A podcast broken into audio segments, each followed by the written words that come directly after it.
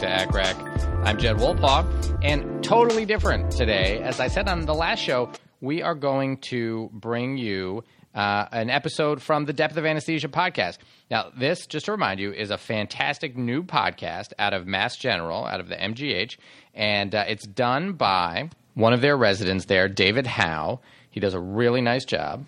And uh, what you'll hear on this, this is their first episode that they did, and it's really, really well done. So remember from what I said last time, the whole point of this podcast is to examine claims that are made in anesthesia. So things that people say, but that may or may not have evidence to back them up. And the first one they did is the claim that you should always verify that you can mask ventilate before you give paralytic. Now, like many of you, I was absolutely taught this way. 100% I was taught that you induce with propofol or whatever you're going to induce with, and then you wait. You make sure you can mask ventilate. This is as long as you're not doing a true RSI. You make sure you can mask ventilate, that you can move air, and then once you see that you can, you give the paralytic. So that's how I was taught 100%. And they go really in depth looking at the evidence for whether or not that makes sense. I think they do a very nice job. You're going to hear David, the host, as well as Dan Saddawi Konefka, who's the program director over there. Um, and they're going to examine this for you. I want you to check it out and then either uh, let them know what you think by going to their website, depthofanesthesia.com, or you can leave comments uh, at ACCRAC. Uh, and if you like what you hear, then go ahead and check out the other stuff that they've got. They've got some really interesting episodes. I like them all. They did one recently that I really liked as well, uh, looking at the practice of a lot of uh, practitioners you'll see when they can't get a good view intubating, they'll pull out the pillow or the blanket from behind the patient's head and, and hyperextend the, the head, thinking that'll give them a better view.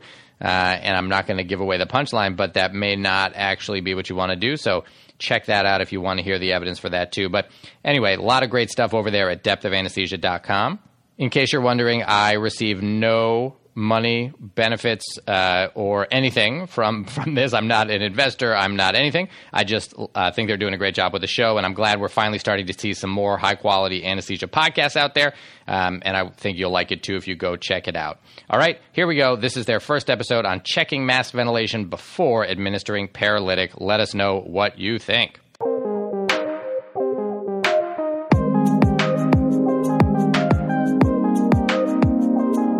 Welcome to the Depth of Anesthesia. This is a podcast where we critically explore our clinical practices.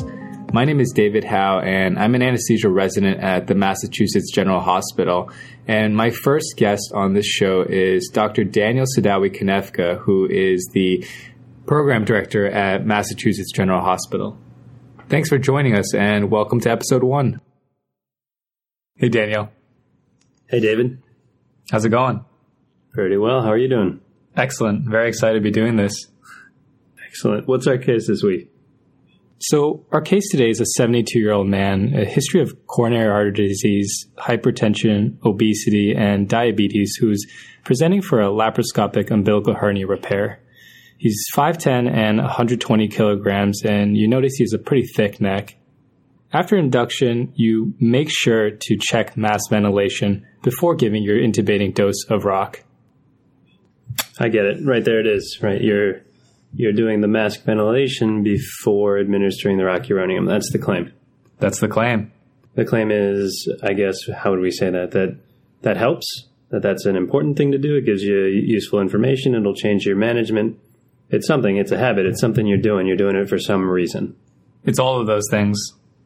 So, for our listeners out there, take a minute and just think about your own clinical practice or what you've seen. Yeah, the question is uh, do you agree with that claim? Uh, is do you think it's important to do verify mask ventilation before paralyzing the patient? We're not we're not here to talk about whether it is important or not, but let's explore the evidence that underlies uh, the claim. Uh, what do you think the evidence is? This is for our listeners. Uh, do you think there's no evidence, but it sort of stands to reason? Do you think there's expert consensus? Maybe there are mixed trials. Some show one way, some the other. Is it all correlation stuff, or do you think we actually have pretty high level evidence, causal evidence, randomized control trials? So we asked our providers here at MGH what they think. Do they think this is a safe practice? It's the better practice. You know, it sort of split the group, if you take a look at the got the numbers here in front of me, Mm-hmm. it, was, it looks like it was about a third of people prefer to establish mask ventilation before. Maybe a third of people Mm-hmm. think that they shouldn't, and then a third of them in the middle, thereabouts. Pretty evenly split. Yeah. All right, so now let's talk about the rationale. Why would you favor one over the other? So, David, why would you want to verify mask ventilation before paralyzing someone? What's the claim? What, what, how do people explain that? So, one of the rationales that I've heard from those who advocate for checking mask ventilation is that by checking mask ventilation before giving a paralytic, you don't burn a bridge. You could still theoretically wake the patient up in the event that you either couldn't secure the airway or notice that mask ventilation is extremely difficult. Yeah, I've I've heard some other things too. You know, some people say, "Well, I want to be able to mask them before I give the paralytic because maybe it'll change the decision that I make. Maybe I'll give them one paralytic versus another, something that's going to kick in faster to help with my mask ventilation. So I want to know." What are the reasons you've heard for not checking? Oh, right. So the people who say, "No, no, just paralyze right away."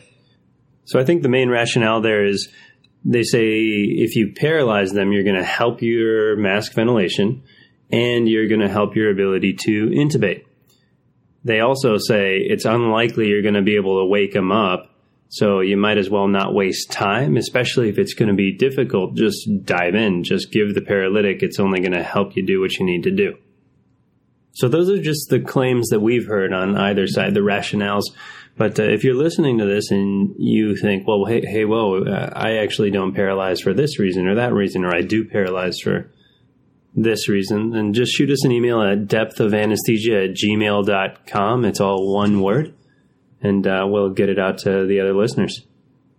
So, David, I know that you actually got a little bit of data about this, about how anesthesiologists in the UK feel about this, right? The 2010 survey. Can you tell us about that? So in 2010, Broomhead surveyed 136 anesthesiologists. The results of the survey showed that 43% said that they would not check, and 57% said that they would check. But the interesting thing is that in a hypothetical situation, most of the docs who said that they would not check would give succinylcholine in the event that they couldn't mask. What was also pretty interesting was that trainees were significantly more likely than attendings to be checkers. But the real kicker here is that 20 of the 32, so around 63% of those who said that they wouldn't check, actually replied that they wouldn't volunteer that information if they were asked about it in an exam. Hold on. So just to get this straight, you're saying that nearly two thirds of the people who said they wouldn't check wouldn't actually say that on an exam. So, so in real life, they wouldn't check; they just paralyze. But on an exam, they'd say, "Yeah, I'm gonna, I'm gonna check first. Yep.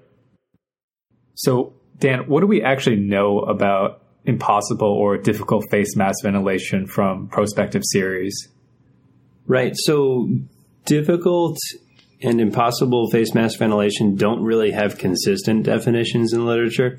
The biggest study I know about is the 2009 one out of Michigan by uh, Sachin Kheterpal. It involved around 53,000 patients. They had around 77 cases of impossible mask ventilation. That's an incidence of about 0.15%.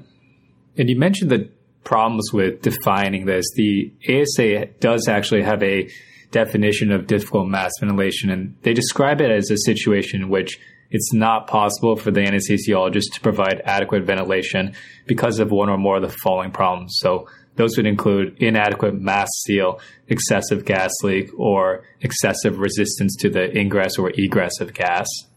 Right. And I think the, the problem with it is that when you actually try to operationalize that and you get, well, it's, this is, I think it's fine. There's a little bit of a poor mask, but it's not really that troubling. So the, the, the problem there's a little bit of inter-operator variability. And also, you know, uh, difficult mask in one person's hands, maybe not so difficult in another person's hands. So that, that's a little bit of the, the trouble we see with it. All right, Dan, I think it's time. Let's get into these claims. So, for the first claim, which is that checking mask ventilation before giving a paralytic is beneficial, what people will often say is that if mask ventilation is inadequate, you still have the opportunity to wake the patient up before they desat. So, what do we know about how long it actually takes to wake someone up after you've induced them? Right. So the idea is how long does it take after you induce for them to desaturate to a point of no return? Yeah, exactly. Well, in 1984, Drummond did this study. Uh, this was published in the British Journal of Anesthesia. He took 20 patients and had them breathe air and then induce them and saw where were they after a minute. And from breathing on room air to after a minute, the, the mean saturation was 85.5. Mm-hmm. So that's already a little too low. Yeah, it's pretty low. But I don't know that that totally answers the question. Because nowadays we don't induce people on room air, right? We pre oxygenate them. Exactly. The basic idea behind that, the rationale, if you will, is you know, you got about two liters of functional residual capacity. If you bring that up to 90% oxygen, 90% of two liters is about 1.8 liters of oxygen.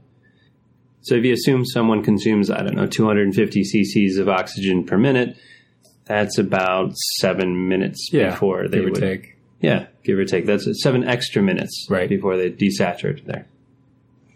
Right. So uh, I don't know how to pronounce the name J E N S E Jensi, maybe. Nice. Um, Sounds thanks. close. Yeah, published in Anesthesia and Analgesia. So they took uh, healthy patients that were undergoing elective surgical procedures, and they would induce them, intubate them, and wait to see how long it took for them to desaturate. That's an amazing study.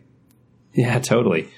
What they, they and they did actually pretty good pre-oxygenation. They went to end-tidal nitrogen concentrations of less than five percent. So this is mostly oxygen. And for folks with normal weights, the time that it took till their sats dropped below ninety percent was around three hundred and sixty seconds or six minutes. Six minutes. Yeah. Did they ever figure out what about in the situation of morbid obesity? You've seen the study, I think, right? So yeah, they they had another group. It was a morbidly obese group, um, and uh, how did they define that? Is a BMI of over. I'm sorry, it wasn't a BMI definition. It was 45.5 kilos over ideal body weight. That's what they defined as morbid obesity in the study. And for that group, it was 163 seconds. Right, that's 2.7 minutes. And I'm pretty sure, though, just for for this is important. These patients were all supine Right. right? And so if you increase, if you go back up, then your uh, FRC increases. You should get a little bit more time, Right. And this has been studied. right? So this is a study by Dixon. This was published in 2005 in Anesthesiology, and they took morbidly obese patients uh, and they randomized them to either supine inductions or 25 degrees headbed elevation inductions. And same sort of thing. They waited for them to desaturate, and they used a cutoff of 92% sat. So what did they actually find? Right. So similar to the Gensi article, in the supine group, uh, to get to uh, 92% sat was around 155 seconds. Remember, it was 160 something in the Gensi Yeah, article. that's pretty close. Yeah. For the group, though, that was 25 degrees head of bed elevated, 201 seconds. Okay. Yeah.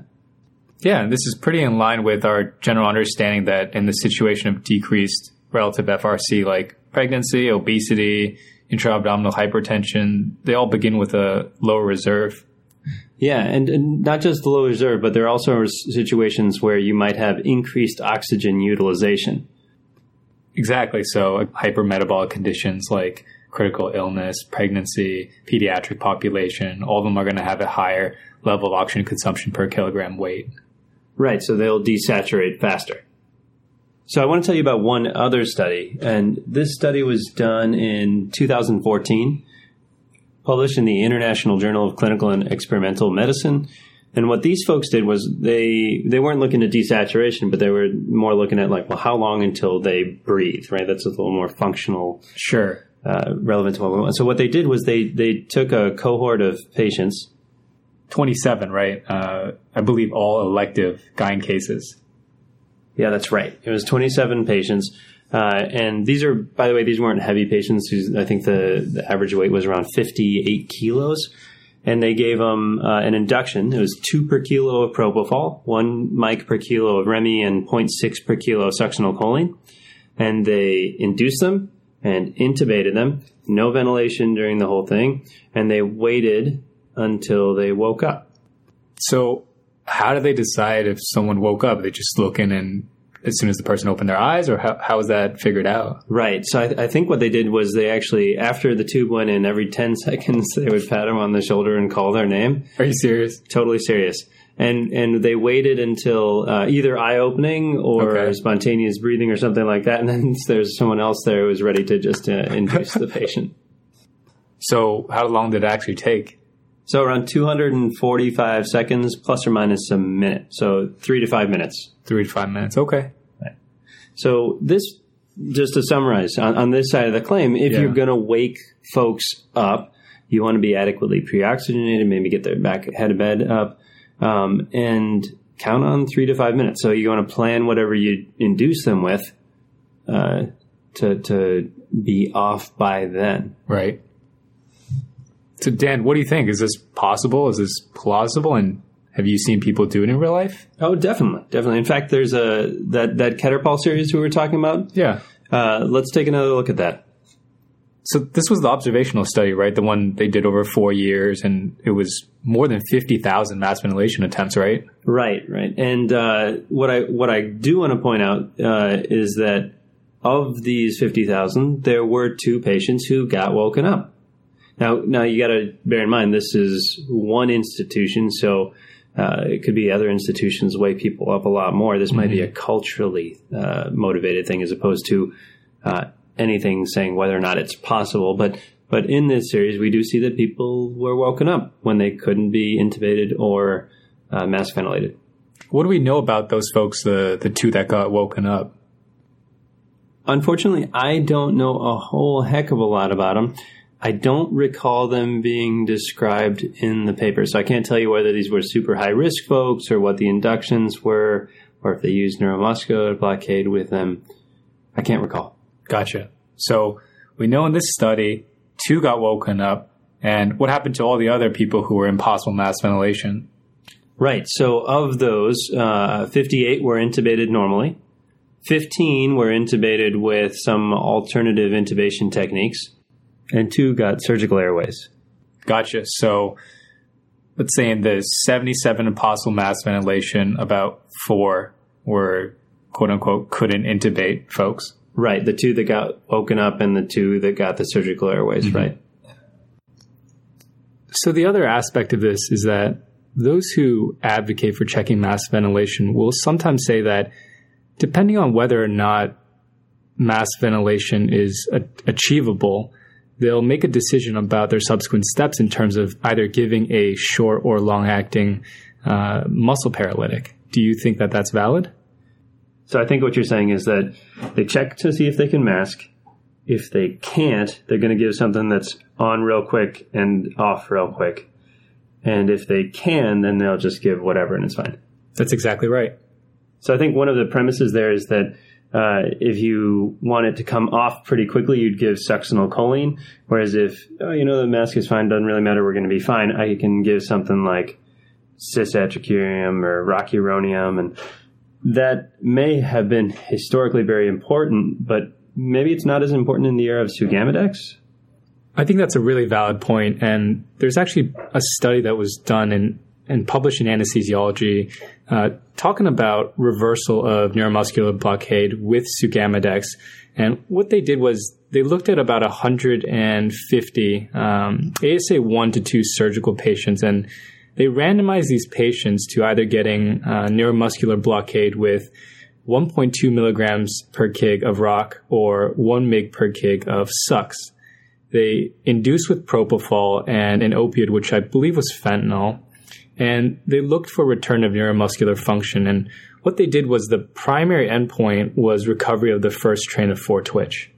So just to clarify, David, uh, recovery of the first twitch, they must have had some baseline value, and then they said, well, it's when that first twitch is some percent of the baseline value.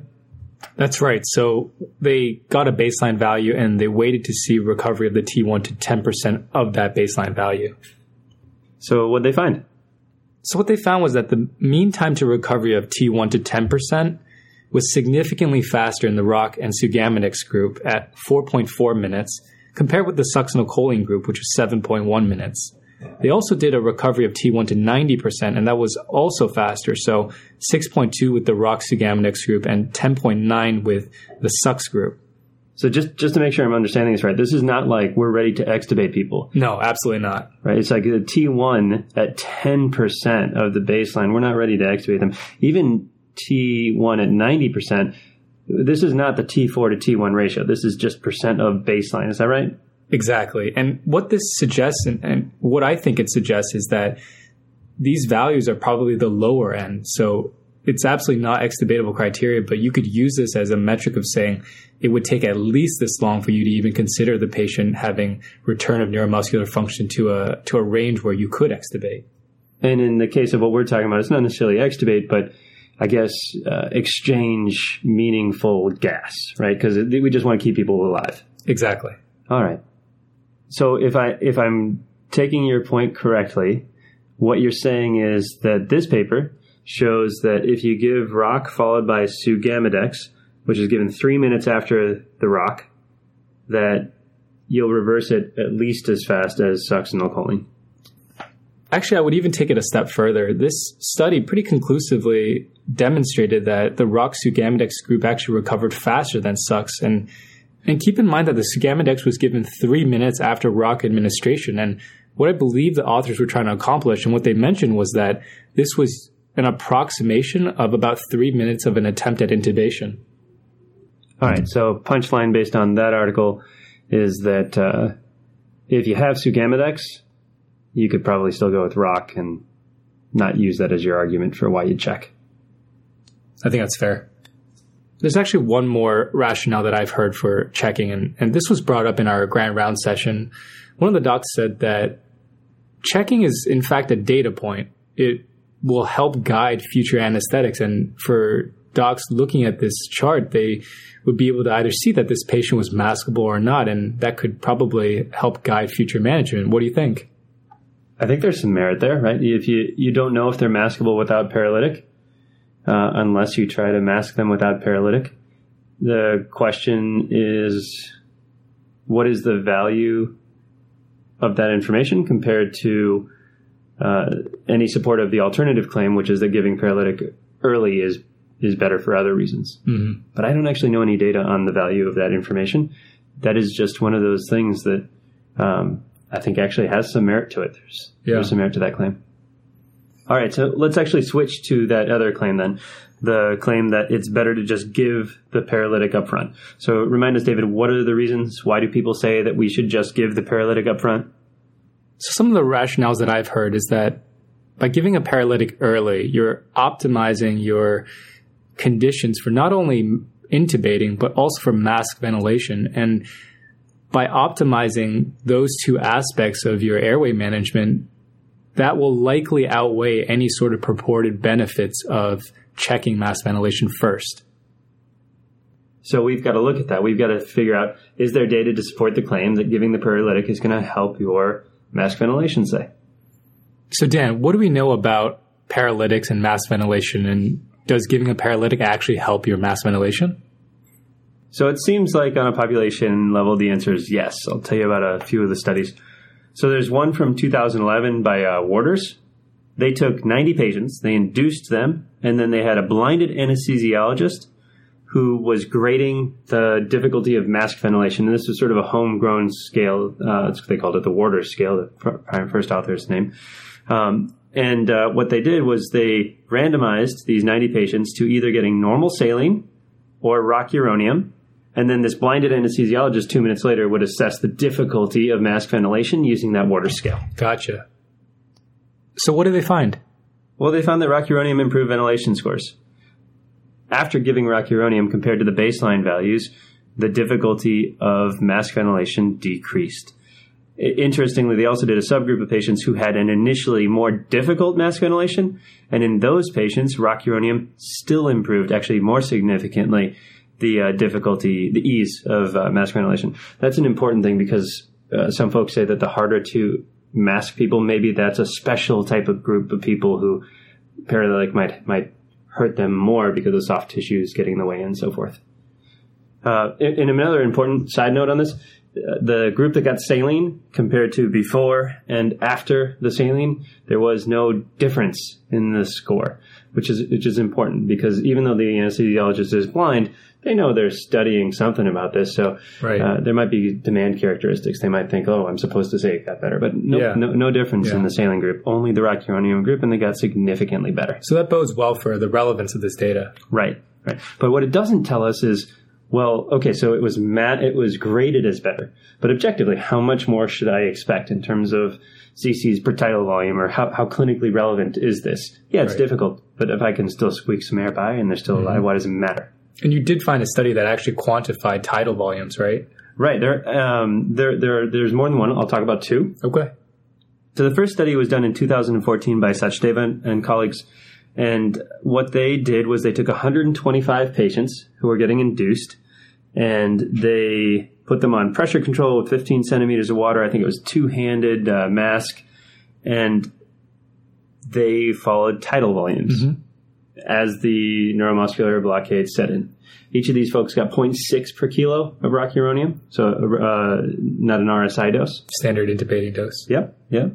And their primary thing was pre-post initial tidal volumes. These are expiratory tidal volumes that were captured, um, compared with two minutes after the neuromuscular blockade was given. And what they found was an increase in tidal volume, uh, modest, 61 cc's on average. A couple important caveats. One is if you're if you're breathing for someone 12 times a minute, 60 times 12, what is that? 720. Right, 720 cc's. If that's mostly oxygen, uh, even if it's some modest amount of oxygen, that's more than enough to sort of maintain vital function. Uh, the other thing that's important is, though that was the mean increase, um, that may not be the case for all patients, but of these 125, there were no patients who had a decrease in tidal volume. Right. So what that is suggesting to us is that by giving a paralytic at worst, nothing happens in terms of your mask ventilation. Yeah, at least for the people who are included in this particular study, which may not include everyone. Sure. You know, and I think looking at exclusion criteria or, or types of patients that are included is, is important because like we were saying earlier, the type of patient you are taking care of in front of you might meet the exclusion criteria for all the trials you're talking about. Oh, absolutely. So interestingly, as we were in the process of recording this podcast, another randomized control trial came out, right, comparing early and late administration of rock before and after checking mask ventilation. Right. So this is by Min and colleagues, published in Anesthesia and Analgesia. So this is prospective. It's a double-blind, uh, randomized control trial uh, done at a hospital, I believe, in Korea. And what they did was they took 114 patients and they randomized them to receive either IV rock before checking or after checking. And so again, it's 0.6 per kilo that they gave for rocuronium. And they compared the average tidal volume delivered by mask ventilation at 10 seconds, 20 seconds, 30, 40, 50, and 60 seconds after apnea. Okay. And they compare them between the two groups. Right. And what they found was consistent with the Sachdeva paper. Uh, they found higher tidal volumes in the one group versus the other. The difference was 552 cc's on average in the early rock, compared with 393 cc's uh, on average in the in the late administration. Either of those are totally fine, right? Uh, the other thing they found, though, which was which is not their primary outcome, but there was a sig- statistically significant difference, was that the folks who got early rocuronium versus late had earlier tracheal intubations. So that begs the question when were they allowed to intubate these patients? Right, so it was at a train of four count of zero. Gotcha. So it kind of makes sense. It was Yeah. 116 seconds versus 195 seconds. So, on the basis of these two studies, can we pretty conclusively say that mask ventilation is probably aided by your paralytic, and at worst, it doesn't do anything? You, you know, I don't, I don't know if, if we can say it conclusively. So I'll, I'll give you just one example here. In this, in this MIN study, some of the exclusion criteria here were predictors of difficult airway, such as, and I'll read it here from the paper, BMI greater than 35, Mallampati 3 or 4, mass or radiation changes in the neck, limitations in mouth opening, neck extension or jaw protrusion, history of snoring or sleep apnea. So, so maybe, but, but gosh, there's a lot of worrisome exclusion criteria from this paper that we were just talking about. It's, it seems like it helps. We don't have a lot of data to suggest that it hurts, but your question, can we conclusively do it based on these two papers that we just talked about? I don't think so. Okay, so there is one paper though which I found to be really interesting. They weren't looking at should we paralyze early or late. What they were actually doing was prospectively uh, trying to validate this difficult airway algorithm that they had uh, developed. And uh, so I, I want to talk a little bit about it because what they do with paralytic is interesting. Um, it was published in Anesthesiology in 2011. This is a paper by, I'm going to butcher the name, I'm sorry, uh, Amathieu, maybe, A M A T H I E U. Um, and it was two year prospective validation um, in patients getting elective abdominal, gynecologic, and thyroid surgery. Um, so, all in all, this is over 12,000 patients that they looked at. So, what they were doing again is, is trying to prospectively validate this difficult airway algorithm. So, let me tell you about the algorithm. So, they excluded anyone who was an aspiration risk, anyone who they thought was going to be an impossible intubation, they intubated awake. What were their criteria for impossible intubation? So they said if their mouth opening was less than two and a half centimeters, if they had a severe fixed cervical flexion, um, or if they had a history of a previous impossible intubation. Okay, so for those patients, they got what fiber optic or yep, awake fiber optic intubation. Uh, just to cut forward a little bit, um, of the twelve thousand over twelve thousand patients, that was four patients. Okay. So and and uh, so excluding the aspiration ones, only four got the awake fiber optic. So everyone else went to the difficult, or sorry, to the to the next step on the algorithm. So the next step was the question was, do we think they're going to be a difficult intubation? And, and what they defined that as was three or more predictors of difficult intubation. And here's the catch: if they thought they were going to be difficult, then they gave them succinylcholine immediately on induction. So they absolutely just went for it. Right. Right. And this, so these are clearly people who are in the camp of just give the paralytic right away. I don't want to wait right. Uh, because I need to help my intubating conditions, so on and so forth.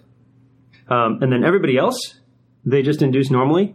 And then they tried to mask them mm-hmm. to, to actually get a little bit of information. If they found the mask was difficult, then they gave succinylcholine right away. Gotcha. So and, any sign of trouble, they would give sucks. Yeah. So if there's predictors of difficult, sucks. If no predictors, but the mask was kind of troubling, still sucks. Right. Everybody else, some alternative paralytic, non-depolarizing. So let me tell you what they found. So like I said, four got awake fiber optics. One had a history of real tough intubation. One had a, a distorted trachea because of a mass, mm-hmm. and two had fixed cervical flexions with limited mouth opening. Uh, of the remaining 12,221, 98% were successfully intubated with a Mac blade, right? Which leaves uh, 236 patients. Of those, uh, 88% of them, 207, were intubated with a Mac blade plus a gum elastic bougie. Gotcha. So that leaves what, uh, 29 patients. Right. So 27 of those, so this is now 93%, of the remaining ones were intubated with a video laryngoscope. Mm-hmm. And that leaves two patients who were all successful, who were both uh, successfully managed with uh, an LMA. Uh, importantly, in this study, no one died. Um, 87 patients total, so this is 0.7%, did have a SAT reading of below 90%. Um, 17 uh, patients, so this is overall 0.1%, had a SAT reading of less than 80% and the lowest SAT reading uh, across the study was 68%. Um, notably, uh, no aspirations during this, although they did exclude from the get go people who are aspiration risk. So, Dan, what do you think is the big takeaway? Well, you know, it wasn't the point of their study, but one thing to take away from this is hey, here's over 12,000 patients that were managed without checking when it ostensibly would matter most and the people who were really difficult and complications were minimal. Just a little bit of desaturation, but nothing to anything that's concerning. So this seems like it's pretty good data in support of not checking mask ventilation. I guess you, you could take it that way, obviously with some caveats. So um, first of all, this is this is not what they were intending to study, and there is no comparator group. We have we have no data from from this study to say, well, what, what would have happened if they didn't use the paralytic right away. Right. Who knows? Maybe everything also would have gone fine. Exactly. And what about the generalizability of this data? Right. So that's a perfect question. There are a bunch of patients who were not included in this study. So it only included abdominal, gynecologic, and thyroid surgery patients. So no obstetric patients. No, this hospital doesn't take care of patients with uh, head and neck cancer. So none of those were in there, and none of the other things, uh, cardiac, uh, thoracic. If if there are reasons that those patients might be different, to conclude anything about that population set would be extrapolation of the data that's here. Another thing is that the people managing the airways were, were 15 senior anesthesiologists, sort of seasoned airway experts. So I don't know if this management algorithm, if this approach necessarily generalizes to folks who are less expert in airway. That all said, this is a data set of over 12,000 patients. That includes a lot of difficult airway type patients that we would commonly see in practice. So I don't think we can ignore it totally. And I think it would support, at least in part, the claim that uh, at the very least, if you give paralytic early on, maybe not so bad. Yeah, I think that's a pretty fair and balanced interpretation of this data. Thanks. So now what? Now we revisit our questions. Same same questions we'll ask every one of these episodes. What's your level of belief in the claim? And what is the evidence that you think underlies your belief? So what are the questions for this particular episode? So what is your level of agreement with the claim that you should establish mask ventilation before paralyzing? And what's the level of evidence for what you believe? Excellent. We certainly hope you had a lot of fun listening to this. We had a lot of fun making it. We hope that uh, it gets you to think critically a little bit about your practice or the practice that you see, and that you stay thirsty. Keep reading papers. Keep drawing your own conclusions. Thanks, Dan. Thanks, David. If you enjoyed the show today, leave us a five star review on iTunes. This will help get the podcast out to other listeners. And each podcast is also posted on depthofanesthesia.com. We'll have up to date show notes and references on that website, and you can always drop a comment, and uh, we'll try. We'll do our best to reach out to you. If you didn't enjoy this podcast, make sure to give us a one star on iTunes and so forth, just to save the public from it, you know, to, to steer them away. Please don't do that.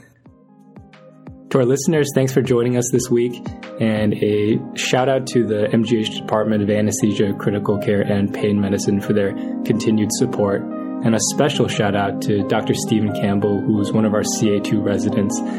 He composes exclusively for our podcast, and I'm going to leave you in his capable hands. All right, there you have it. That was the first episode of the new podcast, Depth of Anesthesia. Check it out, depthofanesthesia.com. Go to the website, accrac.com, and let us know what you thought. Do you like this when we introduce uh, other stuff? I think it's a neat way to make sure you're aware of what's out there and you get some good stuff coming down the pipe. If you are uh, a fan, uh, let me know, and I'll try to find some other good stuff, and maybe um, we'll get you some other things coming down the ACCRAC feed from time to time. So you can go to accrac.com, leave a comment there, let us know what you thought, and of course, go to depthofanesthesia.com and let them know what you thought, and also check out their other stuff. All right. If you are a fan of the show, please consider going to iTunes and leaving a comment and a rating. It helps others find the show. And of course, if you're interested in supporting the making of the show, you can go to patreon.com slash accrac. That's P-A-T-R-E-O-N dot com slash A-C-C-R-A-C, where you can become a patron of the show. Even if it's just a dollar or two that you pledge, it makes a big difference. We really appreciate it. And also, you can go to paypal.me slash accrac. That's paypal.me slash A-C-C-R-A-C, where you can leave a donation anytime, any place, any amount that you want.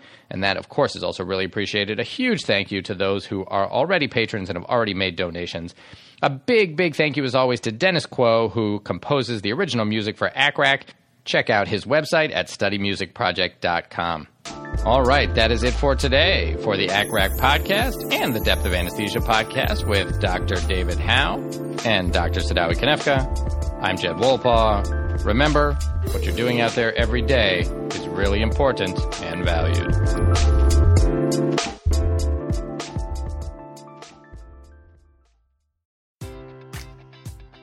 Enjoy all your favorite sports like never before at BetMGM. Sign up using code CHAMPION and receive up to $1,500 back in bonus bets if you don't win your first bet. When you register with BetMGM, you'll get instant access to a variety of parlay selection features, live betting options, and the best daily promotions in the business. And with BetMGM at your fingertips, every play and every game matters more than ever. Remember to use code CHAMPION and receive up to $1,500 back in bonus bets if you don't win your first bet. Place your money line, prop, or parlay bets with the king of sportsbooks today. BetMGM and GameSense remind you to play responsibly. See BetMGM.com for terms. 21 plus only. Virginia only. New customer offer. Subject to eligibility requirements. Rewards are non withdrawable bonus bets that expire in seven days. Gambling problem? Call 1 800 Gambler. Promotion. Promotional offer not available in Washington, D.C.